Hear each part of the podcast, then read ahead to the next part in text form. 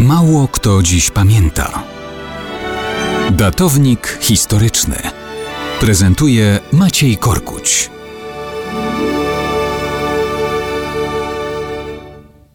Niedawno mówiliśmy o Annie Księżnej Bretanii i Królowej Francji.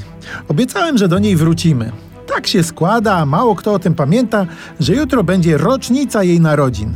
Życie księżnej i królowej. Jasne, proste i beztroskie. To wyobrażenie nie z tego świata. O jej rękę zabijali się okoliczni władcy. O jej atrakcyjności stanowił fakt, że była jako kobieta pełnoprawnym władcą Brytanii. Sama nie miała urody królewnej Śnieżki. Była nisko, lekko utykała, bo miała jedną nogę krótszą. Specjalne obuwie nie do końca było w stanie to ukryć. Kiedy została żoną króla Francji Karola VIII, też nie było jak w wymyślonych bajkach. On walczył, ona co i róż była w ciąży. To byłyby szczęśliwe chwile, gdyby nie prześladujące królową problemy. Miała liczne poronienia. Trójka dzieci urodziła się martwych.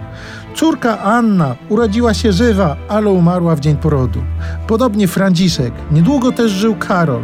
Najdłużej Karol Orlando, ale i on odchodzi ze świata zaledwie jako trzylatek. Trudno to nazwać sielanką życia królewskiej matki. Z drugim mężem, królem Ludwikiem XII, miała kolejne dzieci. Dwie córki na szczęście dożyły wieku dorosłego. Klaudia została królową Francji, Renata księżną Ferrary. Ale musiała Anna Bretońska przeboleć jeszcze śmierć piątki innych dzieci. Jej wielką miłością była Brytania. Z Karolem VIII prowadziła nieustanny spór o jej osobisty tytuł księżnej Brytanii. Nigdy się go nie wyrzekła, a na kolejnym mężu, królu Ludwiku XII, wymogła, aby w Brytanii był tylko księciem mężem, a nie formalnym władcą. Do śmierci pilnowała spraw księstwa i jego odrębności od tronu Francji.